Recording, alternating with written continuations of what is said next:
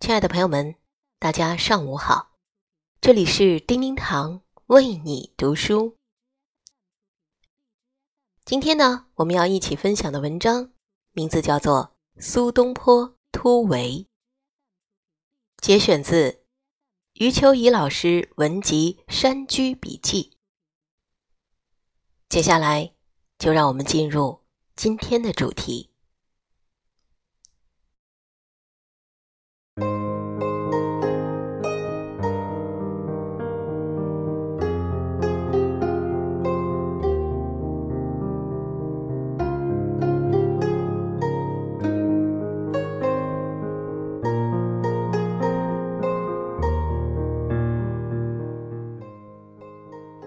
住在这远离闹市的半山居所里，安静是有了，但寂寞也来了。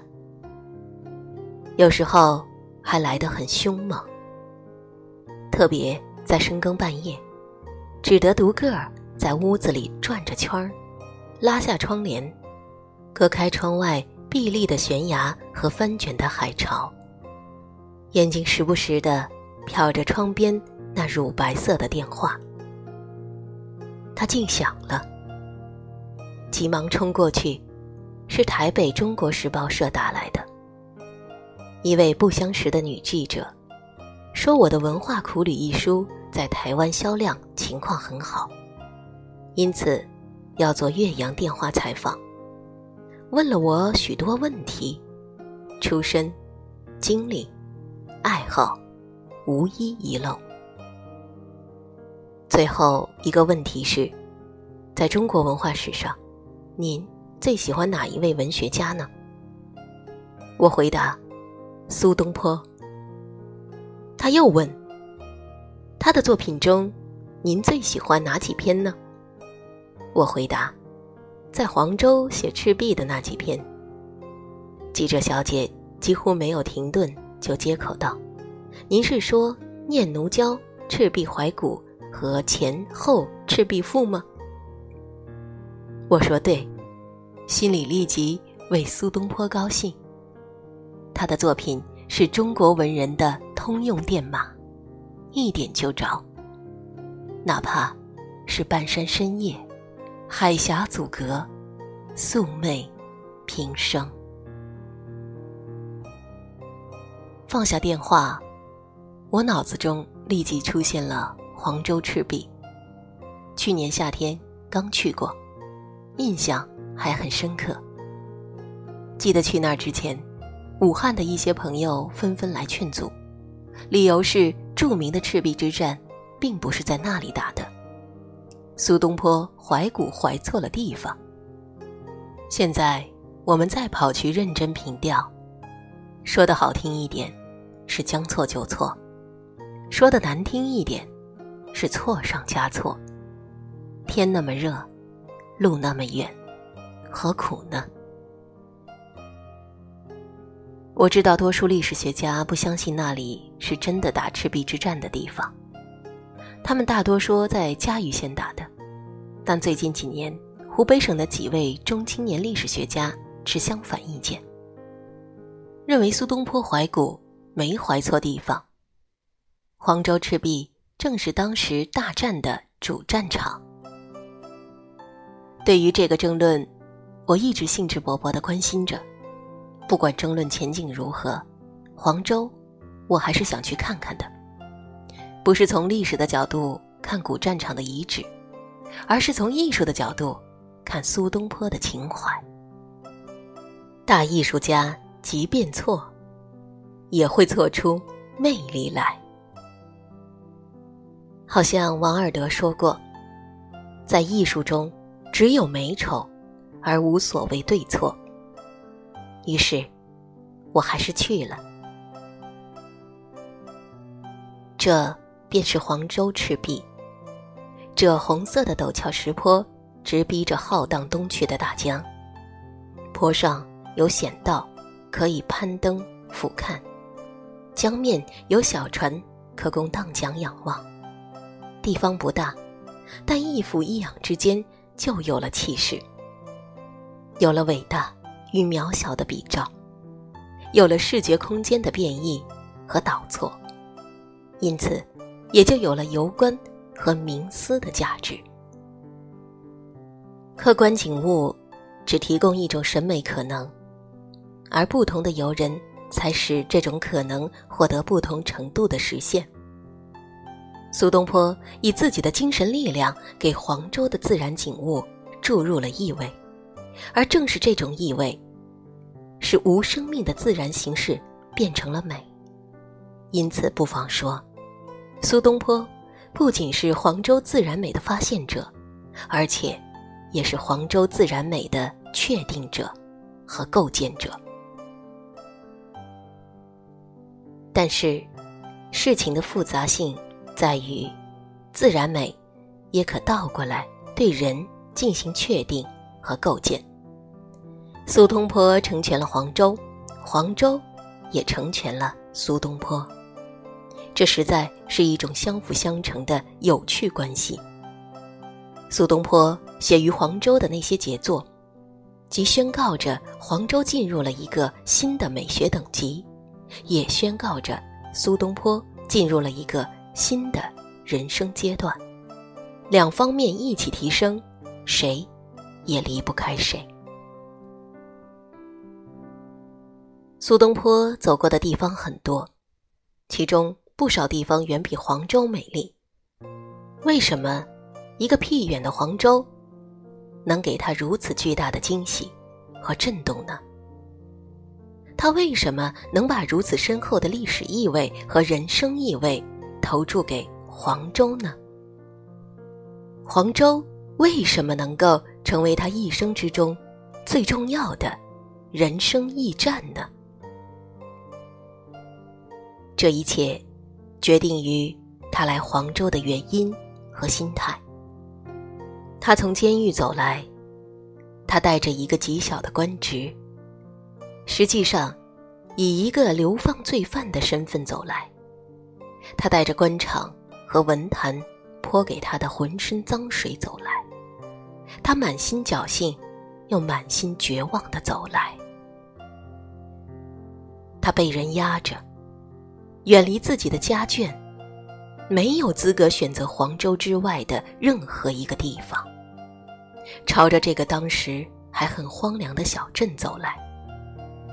他很疲倦，他很狼狈。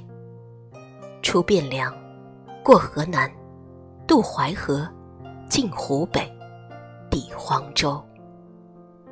萧条的黄州没有给他预留任何住所，他只得在一所庙宇中住下。他擦一把脸，喘一口气，四周一片寂静，连一个朋友也没有。他闭上眼睛，摇了摇头。他不知道，此时此刻，他完成了一次永载史册的文化突围。黄州注定要与这位伤痕累累的突围者进行一场继往开来的壮丽对话。人们有时也许会傻想。像苏东坡这样让中国人共享千年的大文豪，应该是他所处的时代的无上骄傲。他周围的人一定会小心的珍惜他，虔诚的仰望他，总不愿意去找他的麻烦吧？事实恰恰相反，越是超时代的文化名人，往往。越不能相容于他所处的具体时代。世俗社会非常奇特，他一方面愿意播扬和轰传一位文化名人的声誉，利用他，榨取他，引诱他；另一方面，从本质上却把他视为异类，迟早会排拒他，糟践他，毁坏他。起哄式的传扬转化为起哄式的贬损。两种起哄都起源于自卑而狡黠的觊觎心态。两种起哄都与健康的文化氛围南辕北辙。苏东坡到黄州来之前正陷于一个被文学史家称为乌台诗案的案件中。这个案件的具体内容是特殊的，但其中反映了文化名人在当时社会的普遍遭遇，很值得说一说。搞清了这个案件中各种人的面目，你才能理解苏东坡到黄州来究竟是突破了一个什么样的包围圈。为了不使读者把注意力耗费在案件的具体内容上。我们不妨先把案件的底交出来。即便站在朝廷的立场上，这也完全是一个莫须有的可笑事件。一群大大小小的文化官僚，硬说苏东坡在很多诗中流露出了对政府不满和不敬，方法是对他诗中的诗词句意做上纲上线的推断和诠释。搞了半天，连神宗皇帝也不太相信。在将信将疑之间，几乎不得已的判了苏东坡的罪。在中国古代的皇帝中，宋神宗绝对是不算坏的。在他内心并没有迫害苏东坡的任何企图。他深知苏东坡的才华，他的祖母。光献太皇太后，甚至竭力要保护苏东坡，而他又是非常尊重祖母意见的。在这种情况下，苏东坡不是非常安全的吗？然而，完全不以神宗皇帝和太皇太后的意志为转移，名震九州、官居太守的苏东坡还是下了大狱。这一股强大而邪恶的力量，就很值得研究了。这件事说来话长，在专制制度下的统治者也常常会摆出一种重视舆论的姿态，有时甚至还设立专门在各级官员中找茬子、寻毛病的所谓谏官，充当朝廷的耳目和喉舌。乍一看，这是一件好事。但实际上，弊端甚多。这些具有舆论形象的谏官所说的话，别人无法申辩，也不存在调查机制和仲裁机制，一切都要赖账于他们的私人品质。但对私人品质的考察机制同样也不具备，因而所谓舆论云云常常成为一种歪曲事实。颠倒是非的社会灾难，这就像现代的报纸，如果缺乏足够的职业道德，又没有相应的法规制约，信马由缰，随意褒贬，受伤受害者无处可以说话，不知情者却误以为白纸黑字是舆论所在，这将会给人们带来多大的混乱？苏东坡早就看出这个问题的严重性，认为这种不受任何制约的所谓舆论和批评，足以改变朝廷决策者的心态，又具有很大的政治杀伤力。言及剩余，则天子改容；事关郎庙，则宰相戴罪，必须予以警惕。但神宗皇帝由于自身地位的不同，无法意识到这一点。没想到，正是苏东坡自己尝到了他预言过的苦果。而神宗皇帝为了维护自己尊重舆论的形象，当批评苏东坡的言论几乎不约而同地聚合在一起时，他也不能为苏东坡讲什么话了。那么，批评苏东坡的言论为什么会不约而同地聚合在一起呢？我想。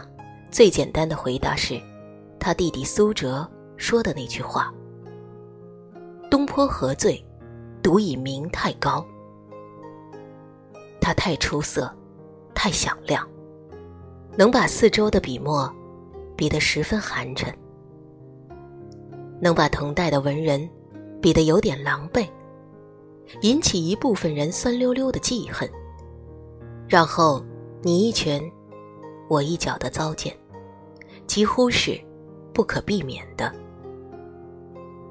在这场可耻的围攻中，一些品格低劣的文人充当了急先锋，例如舒胆，这人可称之为检举揭发专业户。在揭发苏东坡的同时，他还揭发了另一个人，那人正是以前推荐他做官的大恩人。这位大恩人给他写了一封信，拿了女婿的课业，请他提意见、辅导。这本是朋友之间非常正常的小事往来，没想到。他竟然忘恩负义的给皇帝写了一封莫名其妙的检举揭发信，说我们两人都是官员，我又在舆论领域，他让我辅导他女婿，总有些不大妥当。皇帝看了他的检举揭发，就降了那个人的职。这简直就是东郭先生和狼的故事。就是这么一个让人恶心的人，与何正臣等人相呼应，写文章告诉皇帝，苏东坡到湖州上任后写给皇帝的感谢信中，有机切时事之言。苏东坡的这封感谢信，皇帝早已看过，没有发现问题，舒胆却苦口婆心的一款一款分析给皇帝听。苏东坡正在反您呢，反得可凶呢，而且已经反到了流俗熙然、争相传颂、忠义之士无不愤惋的程度。愤是愤苏东坡，惋是惋皇上。有多少忠义之士在愤惋呢？他说是无不。也就是百分之百无一遗漏，这种数量统计完全无法验证，却能使注重社会民生的神宗皇帝心头一咯噔。又如李定，这是一个曾因母丧之后不服孝而引起人们唾骂的高官，对苏东坡的攻击最凶，他归纳了苏东坡的许多罪名。但我仔细鉴别之后发现，他特别关注的是苏东坡早年的贫寒出身，现今在文化界的地位和社会名声。这些都不能列入犯罪的范畴，但他似乎压抑不住的对这几点表示出最大的愤慨，说苏东坡起于草野构建之余。初无学术，烂得实名。所谓文辞虽不中理，亦足以鼓动流俗等等。苏东坡的出身引起他的不服，且不去说他，硬说苏东坡不学无术，文辞不好，这实在使我惊讶不已。但他不这么说，也就无法断言苏东坡的社会名声和世俗鼓动力。是烂德。总而言之，李定的攻击在种种表层动机下，显得埋藏着一个最深密的元素，那便是妒忌。无论如何，诋毁苏东坡的学问和文才，毕竟是太愚蠢了。这在当时加不了苏东坡的罪，而在以后却成了千年笑柄。但是妒忌一生。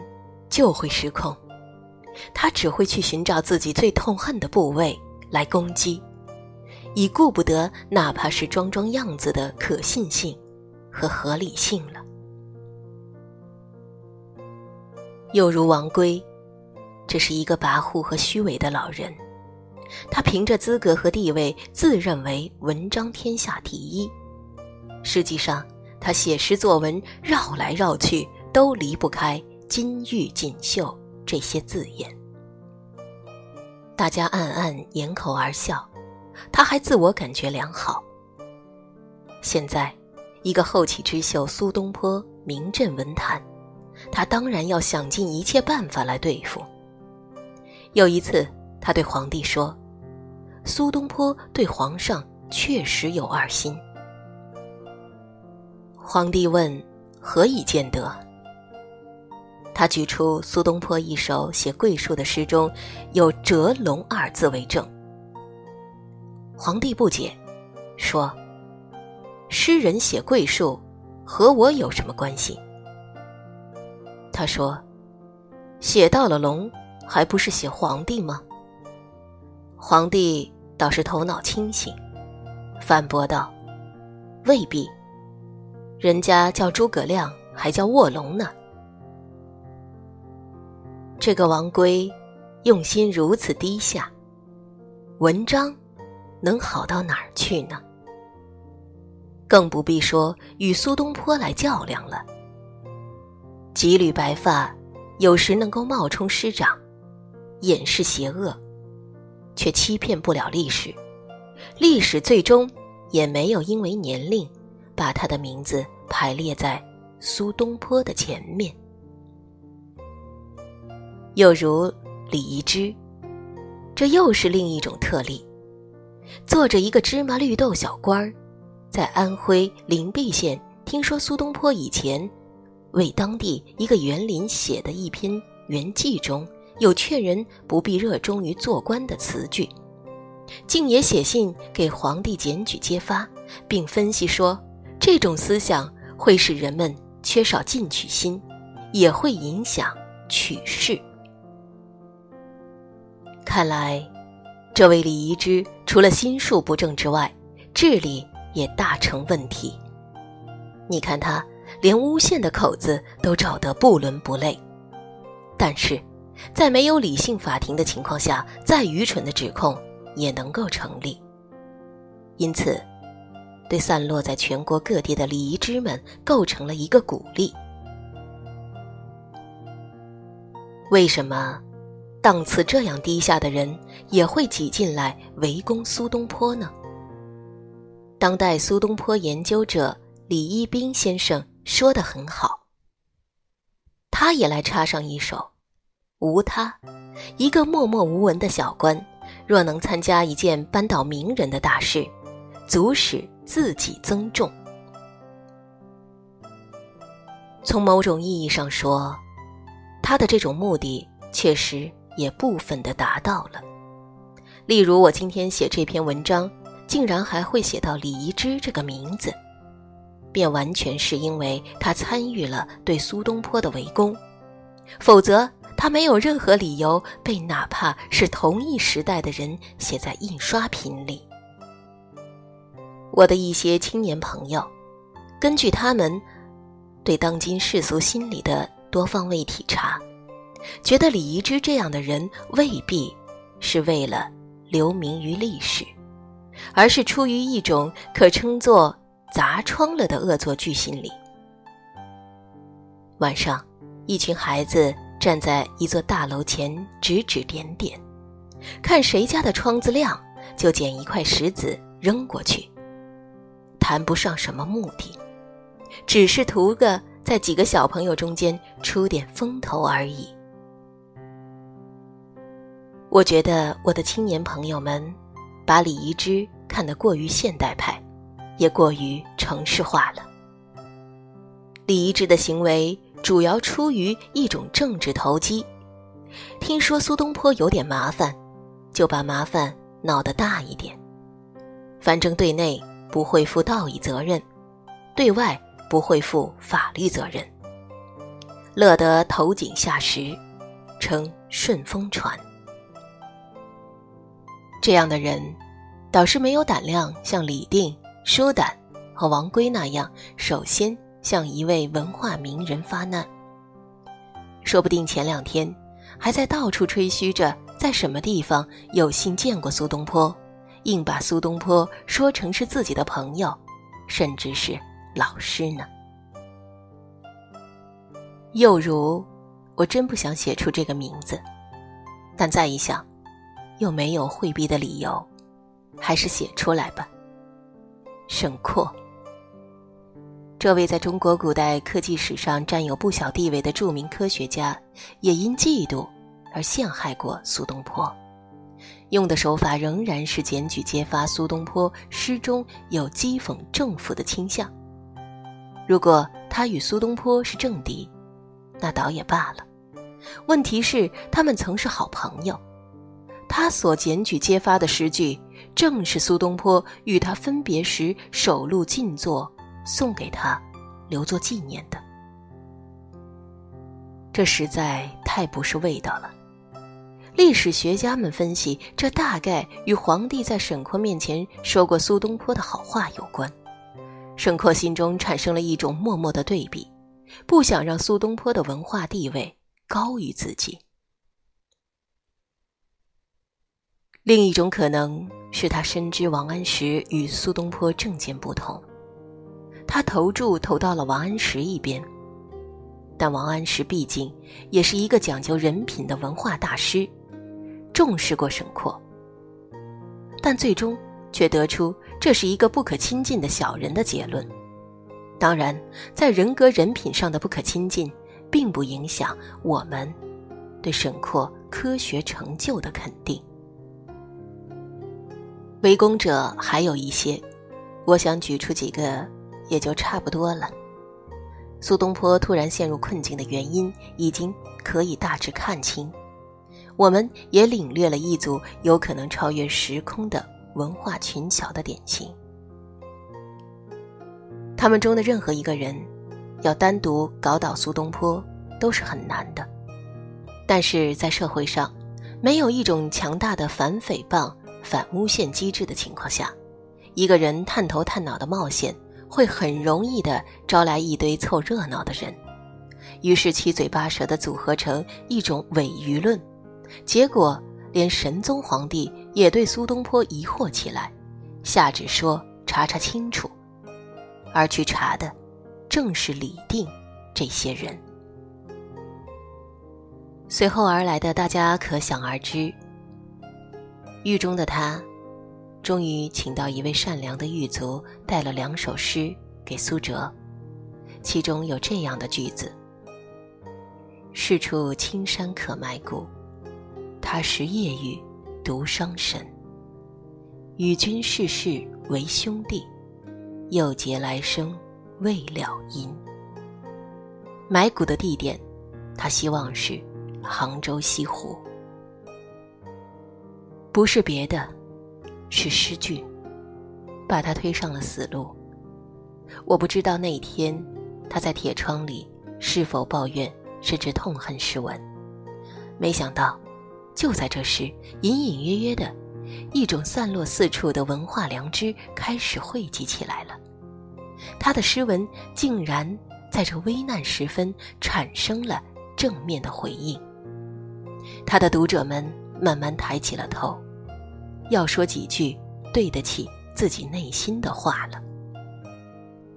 很多人不敢说，但毕竟还有勇敢者。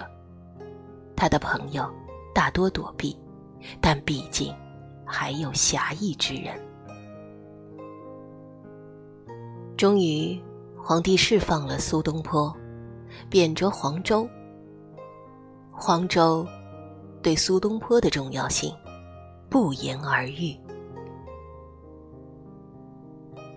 我非常喜欢读林语堂先生的《苏东坡传》，前后读过多少遍都记不清了，但每次总觉得语堂先生把苏东坡在黄州的境遇和心态写得太理想了。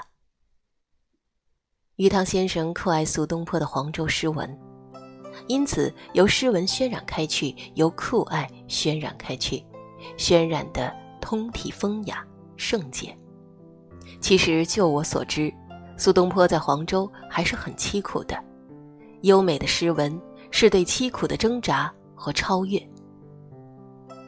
苏东坡在黄州的生活状态，亦被他自己写给李端书的一封信描述的非常清楚。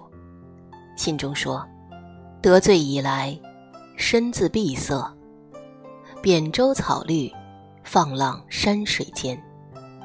与樵于杂处，往往为醉人所推骂，则自喜见不为人识。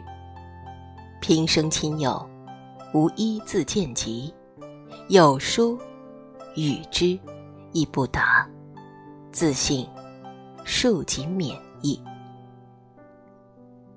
我初读这段话的时候，十分震动，因为谁都知道苏东坡这个乐呵呵的大名人是有很多很多朋友的，日复一日的应酬，连篇累牍的唱和，几乎成了他生活的基本内容。他一半是为朋友活着的，但是，一旦出事，朋友们不仅不来信，而且也不再回信了。他们都知道苏东坡是被冤屈的。现在事情大体已经过去，却仍然不愿意写一两句，哪怕是问候起居的安慰话。苏东坡那一封封用美妙绝伦、光照中国书法史的笔墨写成的信，千辛万苦地从黄州带出去，却换不回。一丁点儿的友谊信息，我相信这些朋友都不是坏人，但正因为不是坏人，更让我深长的叹息。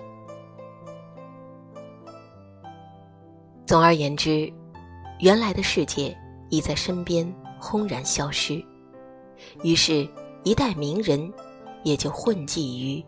樵夫、于民间，而不被人认识。本来这很可能换来轻松，但他又觉得远处仍有无数双眼睛注视着自己。他暂时还感觉不到这个世界对自己的诗文仍有极温暖的回应，只能在寂寞中惶恐。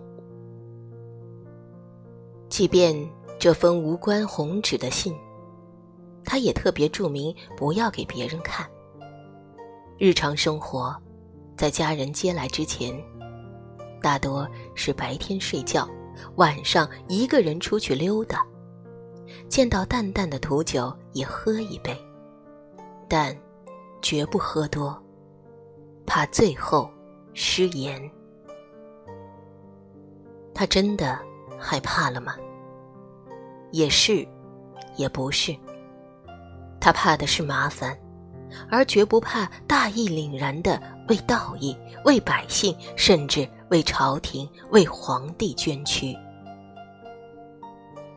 这么真诚的勇敢，这么洒脱的情怀，出自天真了大半辈子的苏东坡笔下，是完全可以相信的。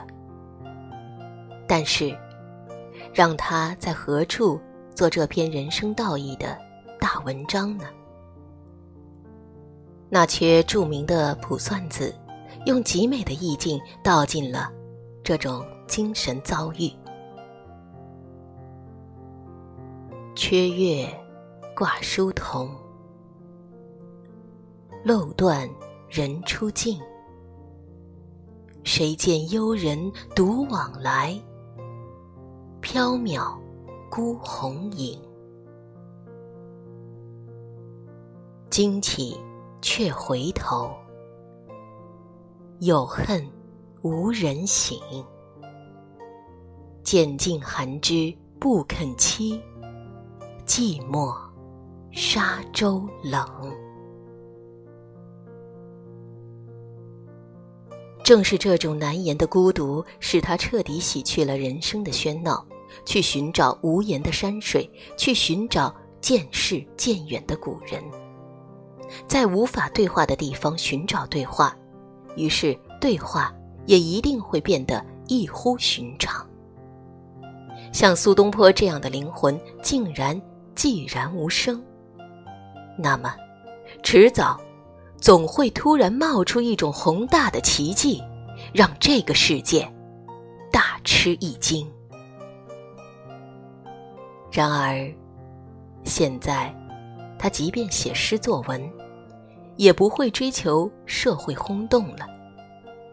他在寂寞中反省过去，觉得自己以前最大的毛病便是才华外露，缺少自知之明。一段树木靠着受流取悦于人，一块石头靠着晕纹取悦于人。其实，能拿来取悦于人的地方，恰恰正是他们的毛病所在。他们的正当用途，绝不在这里。我苏东坡三十余年来想博得别人叫好的地方，也大多是我的弱项所在。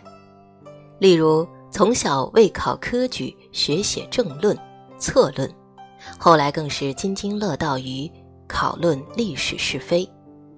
直言陈见取直，做了官，以为自己真的很懂得这一套了，洋洋自得的炫耀。其实，我又何尝懂呢？直到一下子面临死亡，才知道，我是在炫耀无知。三十多年来最大的弊病就在这里，现在终于明白了。到黄州的我。是觉悟了的我，与以前的苏东坡是两个人。苏东坡的这种自信，不是一种走向乖巧的心理调整，而是一种极其诚恳的自我剖析，目的是想找回一个真正的自己。他在无情的剥除自己身上每一点异己的成分。哪怕这些成分曾为他带来过官职、荣誉和名声，他渐渐地回归于清纯和空灵。在这一过程中，佛教帮了他大忙，使他习惯于淡泊和镇定；艰苦的物质生活又使他不得不亲自耕荒种地。体味着自然和生命的原始意味，这一切使苏东坡经历了一次整体意义上的脱胎换骨，也使他的艺术才情获得了一次蒸馏和升华。他真正的成熟了，与古往今来许多大家一样，成熟于一场灾难之后。成熟于灭迹后的再生，成熟于穷乡僻壤，成熟于几乎没有人在他身边的时刻。幸好他还不年老，他在黄州期间是四十四岁至四十八岁，对一个男人来说，正是最重要的年月。今后还大有可为。中国历史上许多人觉悟在过于苍老的暮年，换言之，成熟在过了季节的年岁，刚要享用成熟所带来的恩惠，脚步却已踉跄蹒跚。与他们相比，苏东坡真的。是好命。成熟是一种明亮而不刺眼的光辉，一种圆润而不腻耳的音响，一种不需要对别人察言观色的从容，一种终于停止向周围申诉求告的大气，一种不理会哄闹的微笑，一种洗刷了偏激的淡漠，一种。无需声张的厚实，一种并不陡峭的高度。薄玉的豪情发过了笑，尖利的山峰收住了劲，结果一一引导千古杰作的前奏已经鸣响，一道神秘的天光射向黄州。念奴娇·赤壁怀古。和前后赤壁赋马上就要产生了。